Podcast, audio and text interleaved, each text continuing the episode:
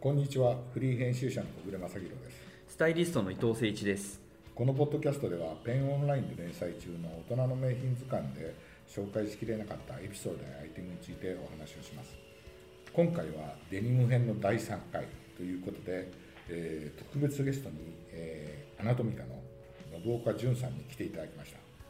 信岡潤です。よろしくお願いいたしよろましす。くお願いよろしします。くお願いいたします。えーえーまあ、今回、信岡さんにゲストに来ていただいたのは、はいあの3回目、そうですね。あのデニム編の3回目で、はいあのレディースウィメンズ用のデニムをぜひ紹介したいということで、なんでレディースなんだって思ったんですけど、えーうんそれであの、まあ、あのデニムや、あの靴でも定評のある、あのアナトミカさん、でそこの、えー PR 全体の PR だけでなくてあのビジュアルのデザインや作成、い、あのいろいろな製品企画にもあのこあの絡んでらっしゃる信岡さんにぜひ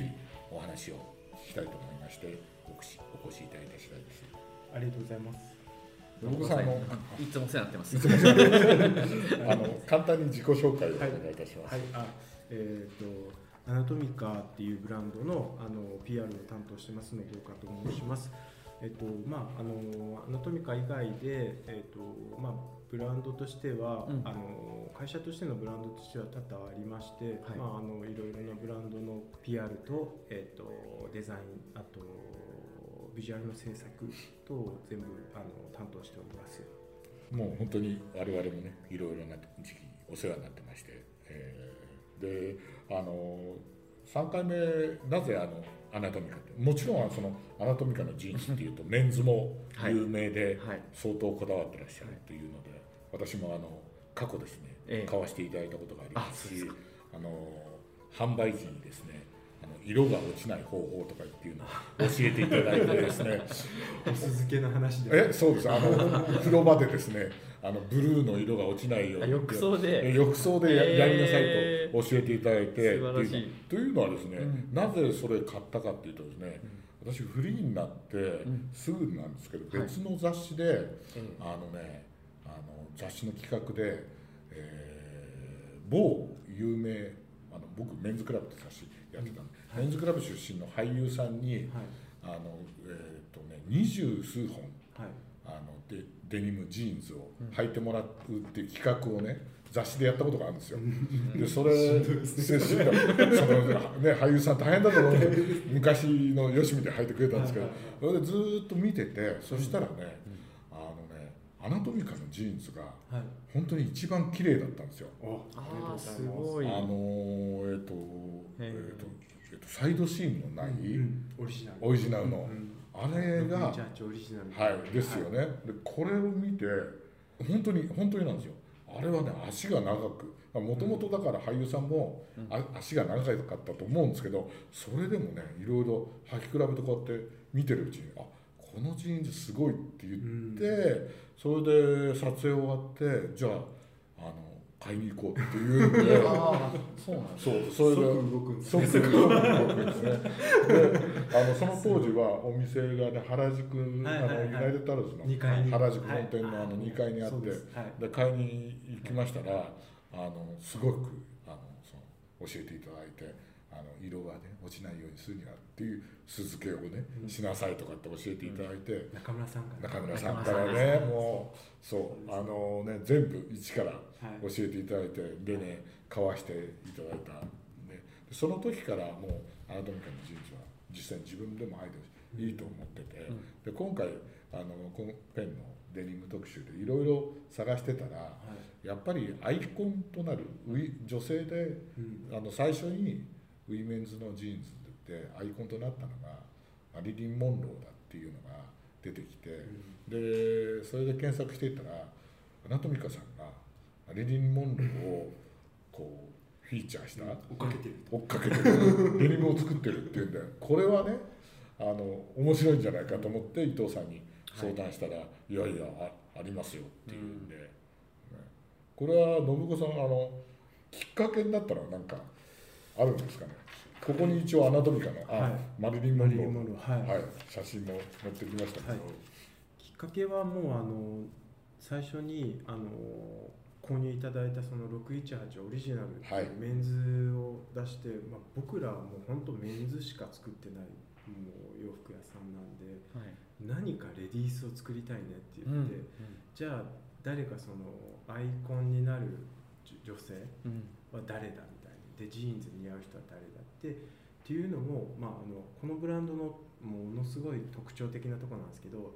あのパリのオーナーのピエール・フルーはいと,、はいえっとまあ、僕らのボスの寺本金次はいこの2人がもうあのこれがいいよねって言った時にもう走り始めるんですよ。はあその買っていただいた618オリジナルも、はい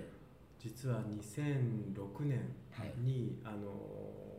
サンプル制作が始まって、はいにデビューするのが2008年です。 2年もかか2る年もかかってるんでそすっかそっか。はあ2ミリ違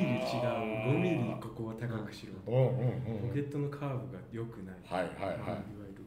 こっちはこっちカーブこっちはこっちカはーいブ、はいはいはいはいはいまあ、そういうカーブが良くないからそこを変えてほしいとかってうんいうのうんうんうんうをんずっと2年かけて、まあうん、途中僕らは、あの僕もその時もセールスやったりいろんなことやってましたけど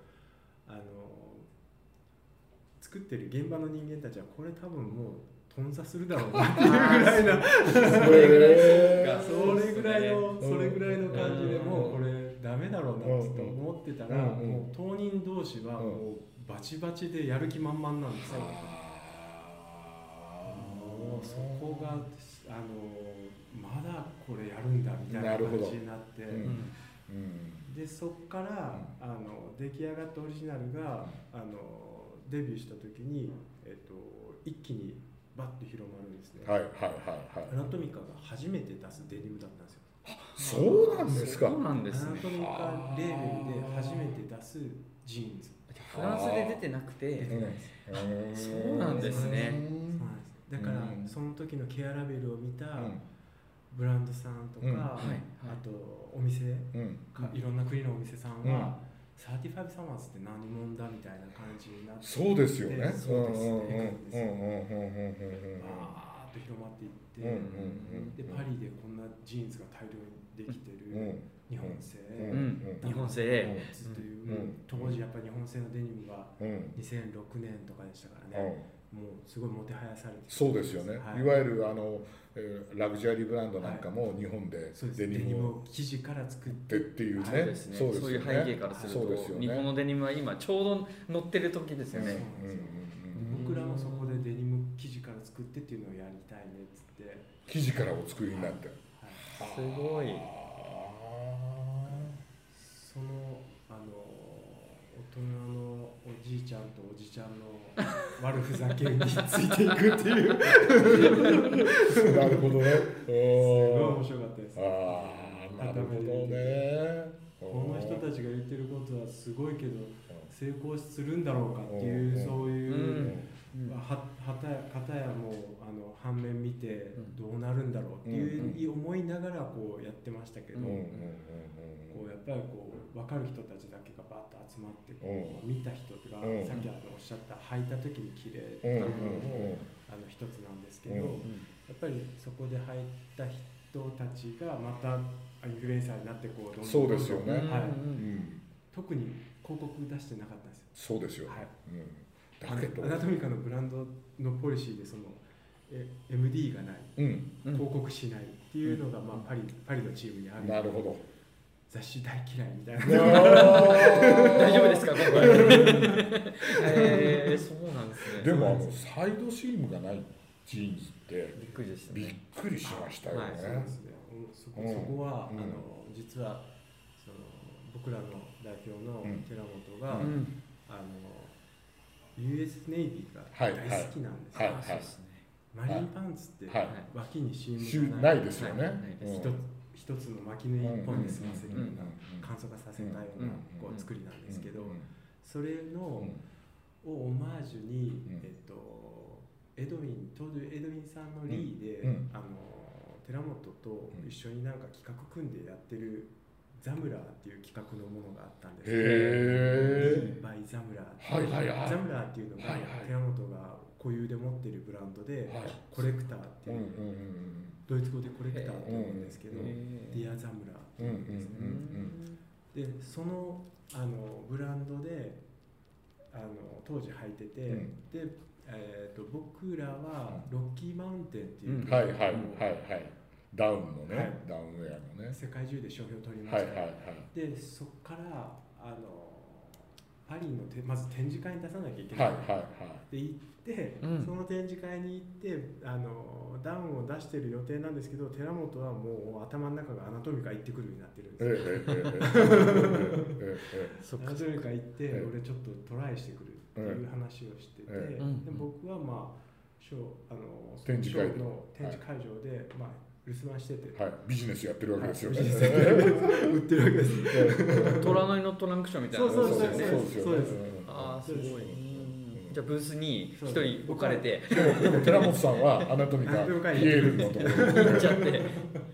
ちなみにあの、ね、聞いてらっしゃる方のためにアナトミカっていうのはあれですよね、い、あのいわゆるパリにあるセレクトそうですセレねクトショップでセレクトと言うなって言われるんですけどはいはいはいあはのいコンセプトショップとコンセプトショップっていうのは、あの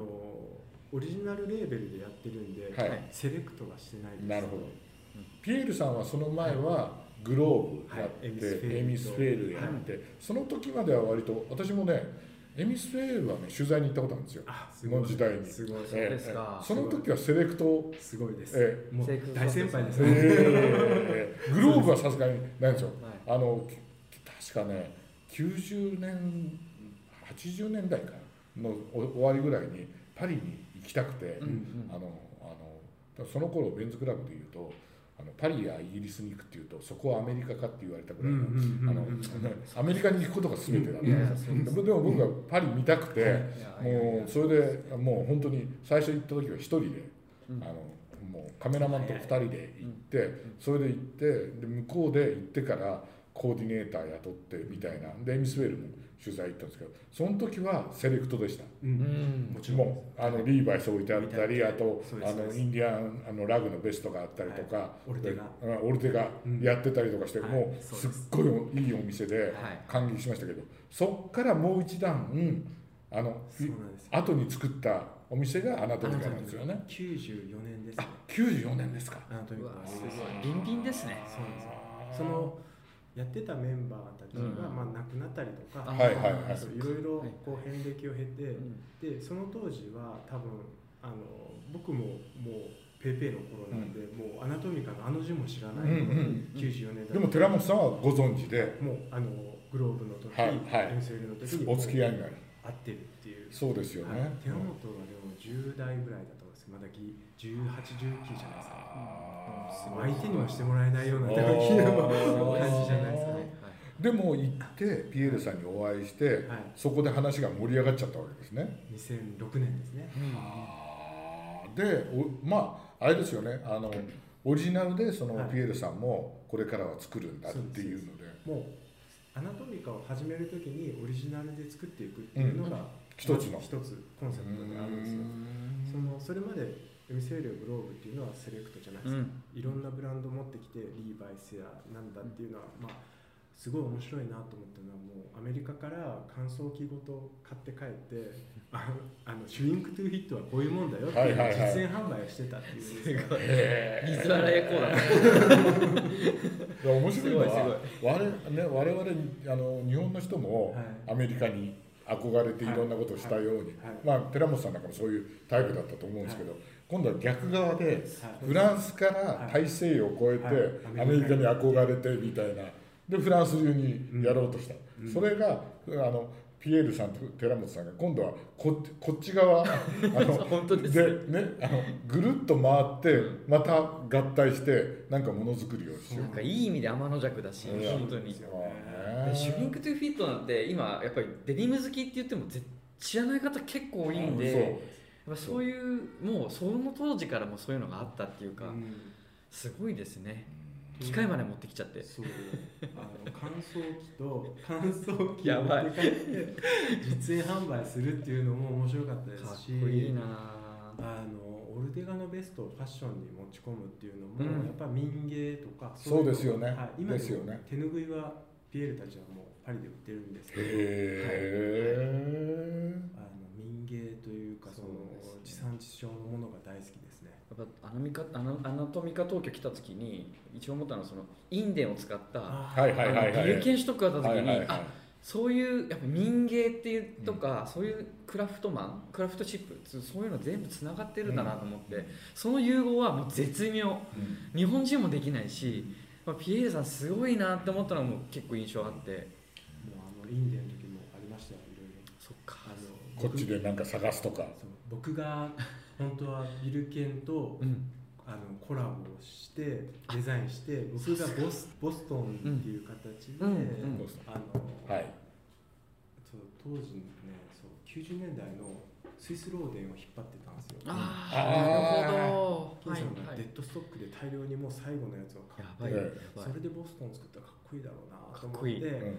んあのボストンこれで作りたいんですけどって持って行って話が進んでたんですけどピエールたちがビルケンと絡みあんなら俺これやりたいんだけどって言わ れてこういうのもピエールがやりたいって言ってるんですけどあのビルケンストックさんどうですかって話したらあそっちにしましょうみた いなえー ああでもそっか、うんすごいすごいでもそういう話しないとそれも出てこないですもんね、そうですね、うんそうですねこういうのがあるんだけどそうでも僕はこれやりたいんだけど ってその流れがすごいそうでもまあそそれがまあみんながこうやりたいってなってたんで、うわ面白いってなってたんいやでそれはねだからそれグローバルでものづくりをするっていううんことの、うんその発想の違いをうんなんかこう戦わせて作るっていう面白さみたいなのがやっぱりすごくアナトミカさんって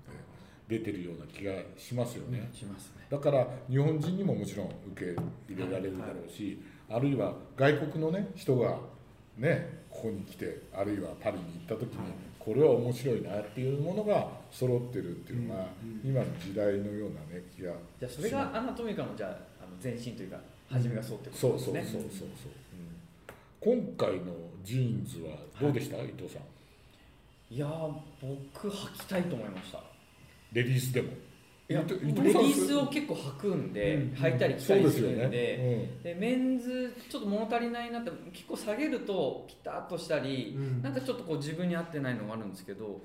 このマリリンは僕もウエスト細いんうで、んうんスッとはまるしあー何よりもシルエットがやっぱ今までメンズではは履いたことないシルエットなんでちょっと試したいなってないうるほどねそれが第一印象ですかね、う実際もうマリリンはあの男性の方がうん購入されるケースがちらほら出てますやっぱりそうなんんそれはあのマリリン今1と2はいあるじゃないですか、はいそれ1のケースが多いんですかね一応目指して来られる方が多いんだと思います僕もその店頭に常にいるわけではないのであれですけどそういう情報をへーまあスタッフから聞いてまあありますよとあー、う1っていうのはちょっとワイドんうんなワイドでワイドでシルエットストーンストーンってねウエストがキュッとちょっとだけ細そうそうくそて実を言うとね僕今日持ってきたんですけどあの70年代にあの えっ、と多分マリリンが履いたやつだと思うんですけどこれをね買って買ってたんですよ、うんうんうんうんうんあのこれはねアメ横のとあるあのお店でなんとなくわかんないわかりますよね。あの一坪ぐらいしかないお店で、あのそこであのたまたまその僕そこには一週間に一回ぐらいです通ってたんですけど、はいおじさんがこれううちの今のかのあの家内のにいいよっつって出してきたジーンズがあのこれで多分あのあのマリリン・モンローが履いたジーンズだよっつってうん出してくれて。うんうんあうんのーこれがラ紙ラベルなんですけどね、うんうんうんでジーンズそのものは実を言うとうちの家内はその当時すごい痩せててちょっとね大きかった大のきかったですよね、ね、うんうん、でしょうがなくてあのうちの姉にあげてあげちゃったのね履いていいよっつって言ったんで今手元になくて姉も相当履き苦して多分捨てちゃったと思うんですけど、これがねもうちょっと色が変色してるんですけど紙あのラベルなんですよね、うんレディー・リーバイスって書いてあるんですけど、で今回のそのねあのライトオンスっていうのを見た時にあーはあいのね当時もね僕はその当時501の普通のやつをああの3800円ぐらいでこう そこで買ってたわけですよね安くね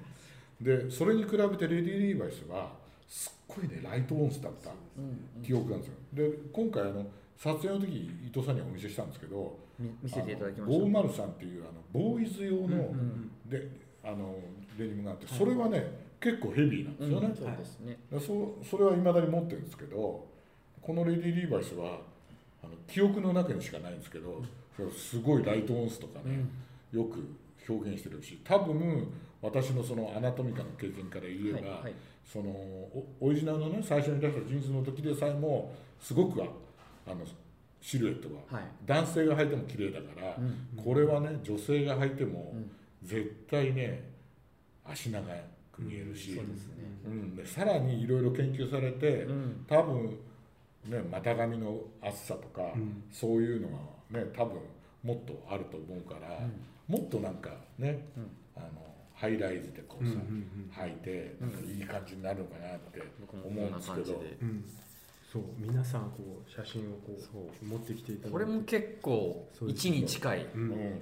もうあの絶対あるのがマリ耳リン・耳モもンすごい。うんローのこの全部タックインしてこうねそうそうあタックインしてるんですそうよですそうですそうですタックインしてるんですよねシャツとかね。このハイウエストを強調するんですようんはいはいはいお尻を強調させるというか、うんう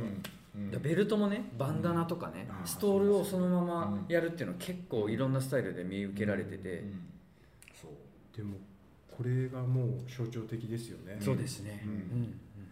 ぱりヒップをしっかり強調させるっていうのが、うんあのまあ、そこを目指してあうの、んまずワンは制作するんですけどうんも、うんそこからあの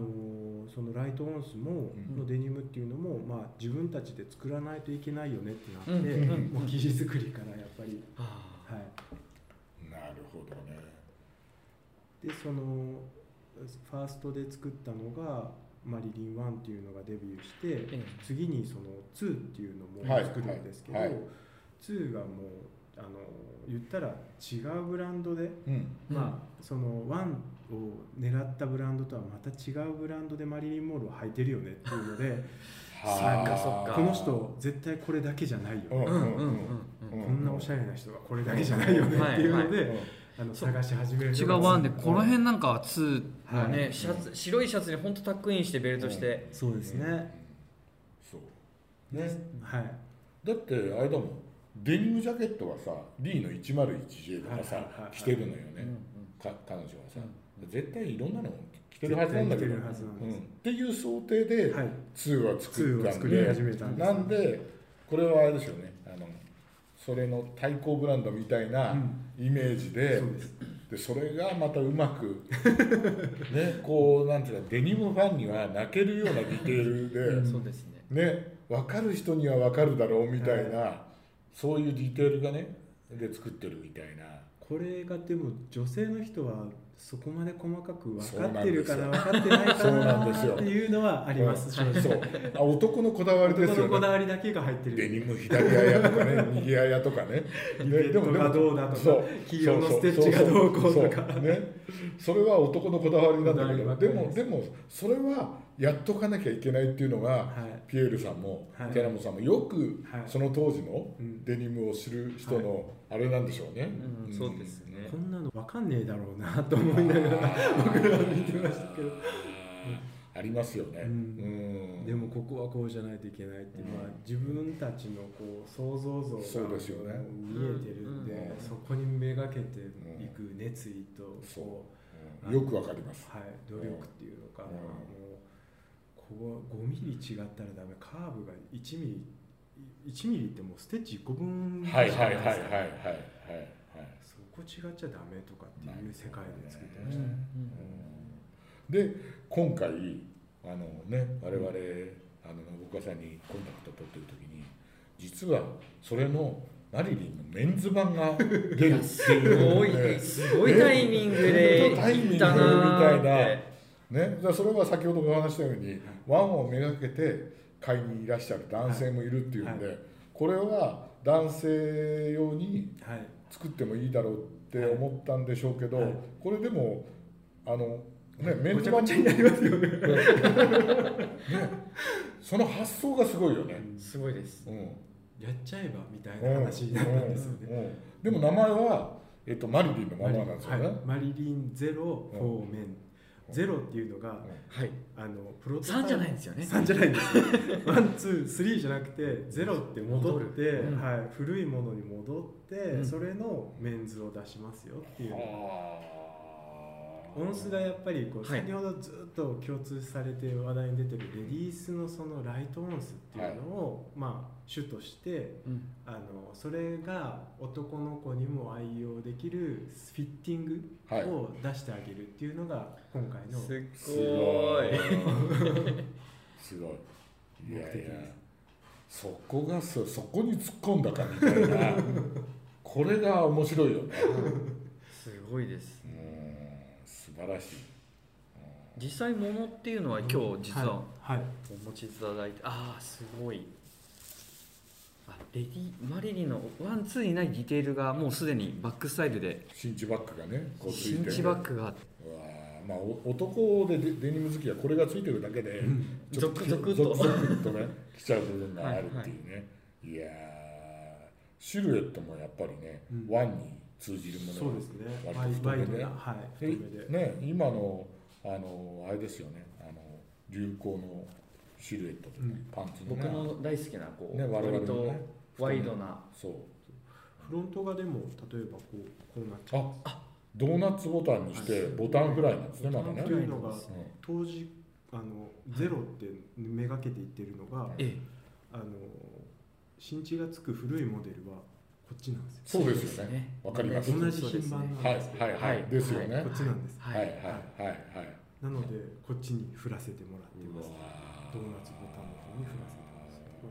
ただあのあの長い股髪もやっぱり長い、股上のこの長さがなんかいいですね いいですよ。うん、で幅この幅ね。裾幅も広いいいね。うん。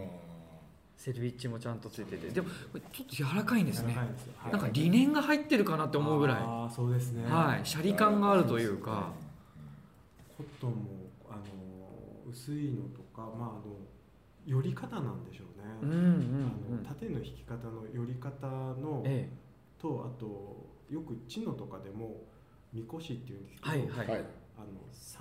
は本いで寄ると、より合わせてね。はい。あれジャリッとしてはい2年みたいになるんですけど、わかりますはい面100なんですよ、そうなんですねはい、寄り方で多分このちょっとテロンとした感じが出ちゃうんだはいろはいうなと、はいうんこれ言っていいのかわかんないですけど発売日とかも決まってるんですかはいえっと、僕らがはいあの618オリジナルとか、はい618はいはいマリリンって呼んでるのは、うん618っていうのが黄金,、黄金比です黄よ金比ねで。す、はいはいはいはい。ああ黄の金比レオナルドダヴィンチのはいこういう人体図のね。黄金1対1.618そこから来てるんですねそう618は。ーはいうへえんだから必ず618がつくんですよね。そうなんですいや僕ねずっと不思議に思ってたんです はいよ全部618なんですなんだこれ何はの何の話やなとロ思ってットナンバーは618なんですよ。あ そうなんです変えなねくていいじゃんってそう。あやば これちょっとこのポッドキャストで知った人も結構絶対出てくると思いますけどということはこれは618に発売六はいそうですあ ーすごいすごいすごいへそうえですそうなんです618を6月18日をうん618のヒットして、うん発売あの発売しようっていうのがじゃああれですね狙いでありましたこのポッドキャストが出るあの近辺にはい多分発売に、発売はいあのこれ1回目で、はいあのリーバイスさんを紹介したんですけど、あはいリーバイスでもあの5 501 501が5月20日に20日に認可されるんで、い5月20日ってリーバイスにとっては特別な日だってあそでうちょうど収録をその週にやったんでなるほいどやこの週は特別なんだよっていう話をしたんですけどじゃあ618もいいいい記念日ですねいい記念日 はいいやこれは忘れないね、うんうん伊藤さんも618はあのそのねあの忘黄れな金いです比っていうのもう忘れないです忘れないそっから来てたんだと思 って1対1.618は面白いですよそう調べていくと、はあああそうですこよのレザーパッチもそうなんですか、い、このパッチがそうなんですけど一はい対はいはい1対1.618 1.618はいはいはでい1対1で1対1で切っていくと残りは、うんあの1対1で正方形切るじゃないですかはい残りがまた1対1.618になっていくっていうそうですそうあれかこれでね図でねこんな、うんずーっあと繰り返えーうわもう訳があるんですねもうパッチの大きさにもそうなんですよーいい話を聞かせていただきまして本当にねこ今回はやっぱりさすがものにこだわるもう信岡さんとか皆さんの話を聞かせていただいて本当にありがとうございました。本当にありがとうございました。全然です